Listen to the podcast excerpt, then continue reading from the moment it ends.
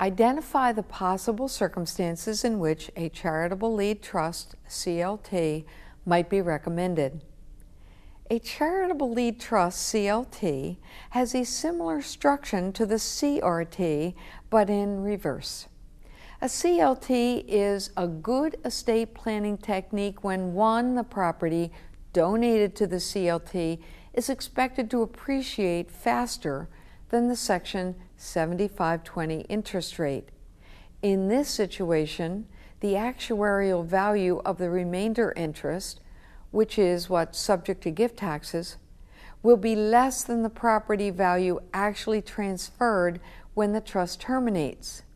Two, the donor isn't expected to live to his or her actuarial life expectancy according to the Section 7520 mortality tables.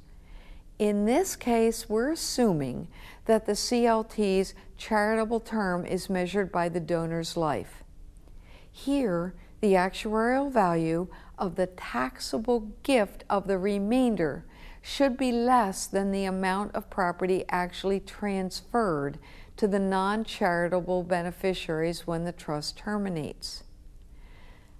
Three, the donor has reached his or her income tax deductions percentage limits and wants to move income into the tax base of another taxpayer, as the CLT doesn't have percentage limitations on charitable deductions. In this case, we're assuming that the CLT is a non grantor trust.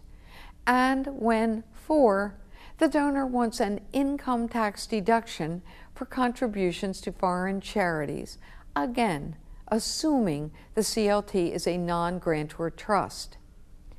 A charitable lead annuity trust, CLAT, is especially favored when interest rates are low under Section 7520 because the CLAT will produce a large income or estate tax deduction a CLT should not be created unless the donor or the donor's heirs, in the case of a testamentary CLT, don't expect to need the income or access to the property during the term of the CLT.